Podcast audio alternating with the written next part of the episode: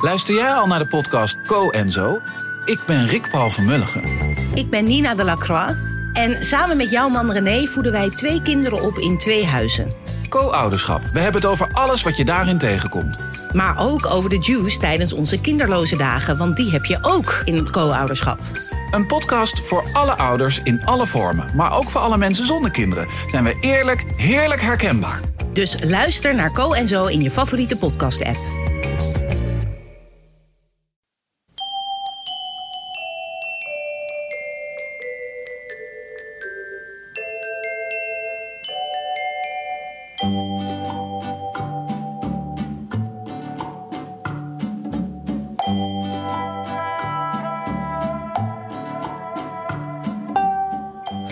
Is aflevering 104 van de Echt Gebeurd podcast, waar waargebeurde verhalen worden verteld door de mensen die het zelf hebben meegemaakt. In deze aflevering het verhaal van Driss Arabi. Het thema van de middag was Hier ver vandaan.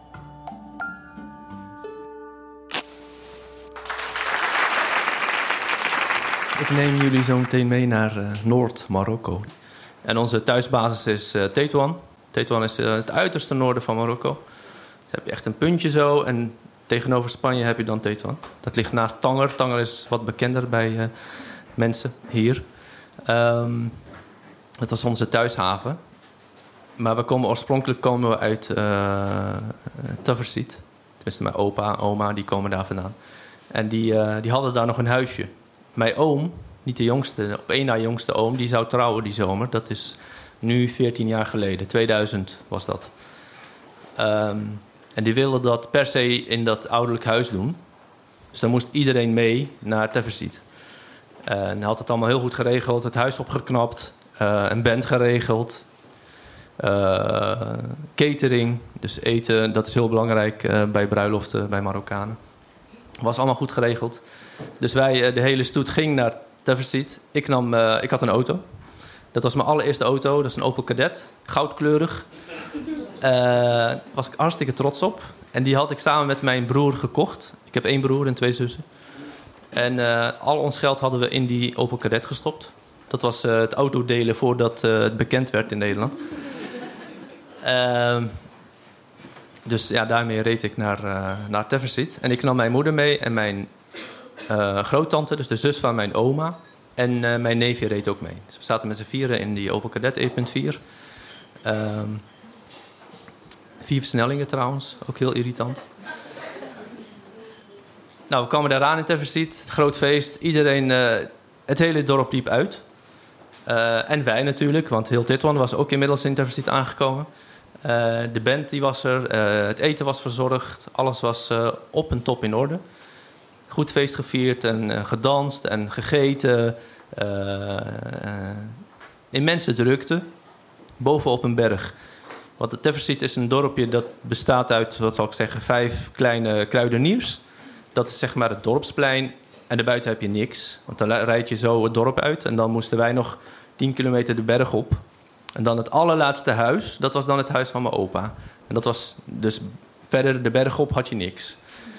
Eh, en dan had je huizen die waren dan allemaal op, wat zal het zijn, twee kilometer afstand van elkaar. Er was helemaal niks. De weg was heel slecht met allemaal gaten in de weg, et cetera. Maar goed, dan hadden we dus het feest. Het feest was afgelopen. Mensen trokken weg. Iedereen ging terug. En wij moesten dan nog terug van Teversiet naar, uh, naar uh, toe rijden. En ik had dus passagiers die mee moesten. Um, ik had het wel gezien. Uh, dit was de dag na de bruiloft. Hadden ontbijt, ontbijt gekregen en gegeten. De middag hebben we nog daardoor gebracht. En toen had, was ik het helemaal zat. Want er was gewoon helemaal niks te doen. Bovenop een berg. Stilte, geen internet, geen wifi, geen telefoon, geen krant.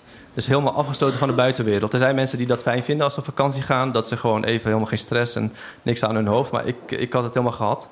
En ik wilde zo snel mogelijk weg daar. En wel diezelfde avond nog.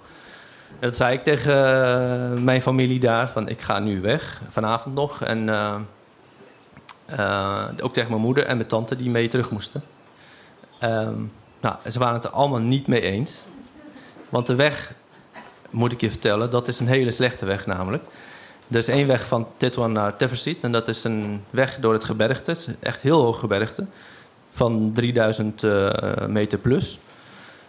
En de wegen die kronkelen als het ware langs die bergen met afgerond, hellingen, noem maar op, valleien. Super gevaarlijk. En de weg is ook nog niet zo goed. Die brokkelt af, of uh, de berg die brokkelt af en die valt op de weg. Uh, super gevaarlijk en de, de weg is heel smal. En het verkeer dat daar langs rijdt, dat, zijn, dat is gewoon het normale verkeer, net als hier. Dus de bussen, de vrachtwagens, uh, alles wat zwaar is, rijdt daar ook overheen. en s'nachts is er geen verlichting. En de auto's die daar rijden, die, ja, ze nemen het ook allemaal niet zo nauw met verlichting. Dus als je koplamp het niet doet, dan rij je daar nog een, gerust een half jaar mee door. Uh, en er zijn ook allemaal uh, uh, vee. Dat kan ook zomaar oversteken en zo. Daar moet je ook nog allemaal rekening mee houden. Dus het is allemaal niet zo heel fijn om daar uh, s'nachts overheen te rijden, over die weg. En er is geen alternatief. Dus je moet daar langs. En daarnaast speelt ook nog mee dat het heel gevaarlijk is in de zin dat in dat gebied tussen Teversiet en Titwan, daar, zit, daar komt heel veel uh, hash vandaan. Dat is dus uh, softdrugs, zoals we dat kennen hier. En dat wordt daar gekweekt in grote getalen. En ja, dat gebied is heel erg schimmig. En om die reden is het ook niet fijn om daar s'avonds langs te rijden. Maar ik moest en zou die avond terugrijden met mijn moeder en mijn tante. Zo gezegd, zo gedaan. Ze stappen in en iedereen die zei van dat moet je niet doen. Nee, we zijn het er niet mee eens. Mijn oma, mijn tantes, mijn moeder zelf die mee terugreed. Die was er ook niet blij mee. Maar goed, ik reed, dus ik besliste. Uh, ja, wij zijn vertrokken. Uh, het was nog licht. Mijn oom reed ook mee. Hij had een, uh, een Mercedes, dus dat is een wat degelijker auto dan de Opel Kadett. Hij reed voorop. En ik achter hem aan.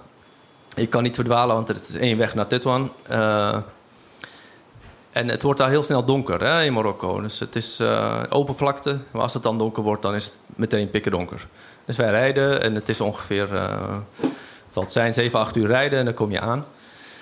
Uh, het is een hele zware rit, dus je gaat echt bochten en helling op, helling af en gevaarlijk. Continu bezig zijn met uh, in de gaten houden dat er niemand oversteekt, dat, dat er tegenliggers zijn die misschien hopelijk op hun eigen weghelft, blij, weghelft blijven, et cetera. Dus wij komen aan in, ergens op de helft na een paar uur rijden. En het is midden in de nacht, zal ik zeggen 1, 2 uur of zo, s'nachts. En ik merk ineens dat in een afdaling dat mijn uh, dashboardverlichting... Die, uh, die begint een beetje te dimmen. En mijn uh, koplampen, die schijnen op de weg, maar die dimmen ook. En ik merk ook dat mijn gas niet meer optimaal is. Dus ik geef gas, maar ik heb geen power meer in de auto. Er zat al niet zoveel power in met 1,4, maar... En,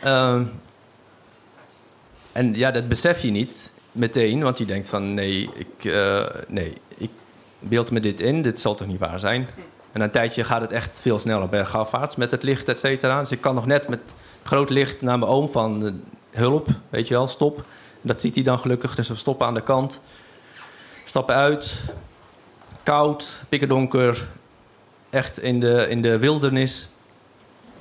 Ja, wat gaan we doen? Uh, heb jij een sleeptouw? Nee, heb ik niet. ik ook niet. Oké. Nou, daar staan we dan. En niemand die haalt het in zijn hoofd om daar s'nachts overheen te rijden over die weg. Dus er was ook helemaal niemand op die weg aan wie je kan vragen: heb je een sleeptouw sleeptouw voor mij? En gelukkig na een half uur kwam er een tegenligger aan. Dat was een uh, oude man in een uh, busje. Frans kenteken samen met zijn vrouw. Dus wij stoppen, gebaren van stop alsjeblieft. En hij stopt aan de kant van de weg, gelukkig. Dan ben je ook nog gek om daar te stoppen bij iemand die dan zegt van die jou een stopteken geeft. Nou, hij stopt gelukkig, uh, hij stapt uit. Ja, verhalen uitgelegd. Heb jij misschien een sleeptouw? Hij zegt, ja, ik heb een sleepstang. Oké, ook goed. Dus hij pakt die stang, die moest je zo in elkaar gaan zetten. Tussen beide auto's in. En, uh, maar hij reed de andere kant op. Dus wij vroegen aan hem van... hoe kunnen wij die sleepstang dan teruggeven aan? Hij zei, ja, waar komen jullie vandaan? Waar gaan jullie heen? Ja, Tetuan. Oké, ja, ik heb daar een familie, die heeft daar een winkel in die en die straat. Als je hem daar afgeeft, dan komt het goed. Oké, nou, super aardig. We zijn helemaal blij. Dus mijn oom die sleept mij voort naar het dichtstbijzijnde dorpje of iets.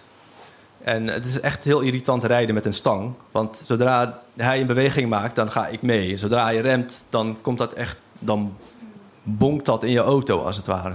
Ik had er helemaal geen ervaring mee, maar goed, je moet en je bent al hartstikke blij dat je vooruit komt. Komen we aan bij uh, een tankstation. Een tankstation dat is precies in uh, Ktema heet dat. Ktema is zeg maar de hoofdstad van de, uh, de drugs in Marokko. daar komen we aan. We rijden de, de, parkeer, of de parkeergarage van het tankstation op. En het tankstation heeft een café met een groot terras. En op dat terras zaten heel veel jonge mannen. Echt een stuk of vijftig. En ik had zoiets van, het is twee uur s'nachts in deze wildernis. Wat doen die mannen hier allemaal? Moeten ze niet naar huis? Moeten ze niet slapen of zo? En die mannen die zagen ons aankomen. We hebben allebei een Nederlands kenteken, geel kenteken. En ze kwamen alle, allemaal om onze auto's heen staan. Dus om mijn auto en om mijn auto heen. En ik had dus twee dames achterin zitten en mijn neefje. En ik voelde me echt helemaal nietig en klein en ik schrok me helemaal dood. Ik was echt bang. Ik was nog nooit zo bang geweest als op dat moment. En, uh, en ze kwamen ook kijken in de auto en de deur open en kijken wat er allemaal is. Ik dacht van nee, dit zal niet waar zijn. Dit is gewoon het einde. En daarnaast, ik, ik was bang, maar ik was ook nog, ik schaamde me diep. Want ik was tegen de zin van mijn moeder, die bij mij in de auto zat, was ik dus vertrokken. En uh, ja, ik geneerde me echt helemaal op dat moment. Uh, mijn oom die kwam naar me toe en uh, die zei, ja, wat gaan we doen? En zij zaten op hem in te praten. En ze zeiden van, we gaan nu een monteur, een, mon, een, een, garage zoeken. En dan kunnen, we, dan kunnen we de auto laten maken. Ik zei, nee, je gaat nergens heen. Want dan willen ze ons splitsen en dan zijn we zwak. En dan gaan ze ons helemaal overmeesteren. Dus hij bleef... Wij bleven daar overnachten. De pomphouder kwam. Die zei tegen de jongens: Ja, ga allemaal weg. Uh, wat, jullie hebben niks te zoeken hier. En toen gingen ze terug naar het terras, gelukkig. Maar ze bleven daar de hele nacht. En wij sliepen niet de hele nacht. De volgende dag, s ochtends, gingen we naar het dichtstbijzijnde dorp. Daar hebben we de auto laten repareren. En dan kregen we een. Uh, bleek, het probleem was een dynamo die niet werkte. En die dynamo die, die laat dan de accu niet op. En dan krijg je geen stroom in de auto. Die had mij een nieuwe, een tweedehands dynamo in, uh, in de auto geplaatst. En daarmee konden we doorrijden naar Titwan. En in Titwan had ik dus uh, een garage opgezocht die ik wel kende. En gezegd van ja, dit is er aan de hand. En ik heb een dynamo gekregen in de auto. En kun je dat even nakijken? En, hij zei, heb je de oude dynamo nog? Ik ja, die heb ik. En had ik laten zien. Hij zei, oh ja, uiteindelijk bleek het dus een heel klein mankement te zijn. Had hij dat opgelost. En mijn eigen dynamo teruggeplaatst. En de dynamo die erin zat, waar ik heel veel geld voor had betaald... dat bleek een oude dynamo van een uh, Ir 4 of Ir 12 te zijn. Dat, uh, ja, R is voor Renault. En uh, 4 is 4 of 12 is 12. Dus een hele oude Renault. Die had hij voor heel veel geld in mijn auto geplaatst. Gelukkig had ik mijn oude dynamo erin laten zetten. En, en dit was een hele wijze les voor mij. Dus uh, ja, wat ik wil zeggen, de oude generatie, die moet je af en toe toch naar luisteren. Ondanks dat je denkt dat je het beter weet. Maar uh, wegen die je nooit hebt bereden, uh, s'nachts te gaan bereiden zomaar, dat moet je niet zomaar doen in Marokko. Dank u wel.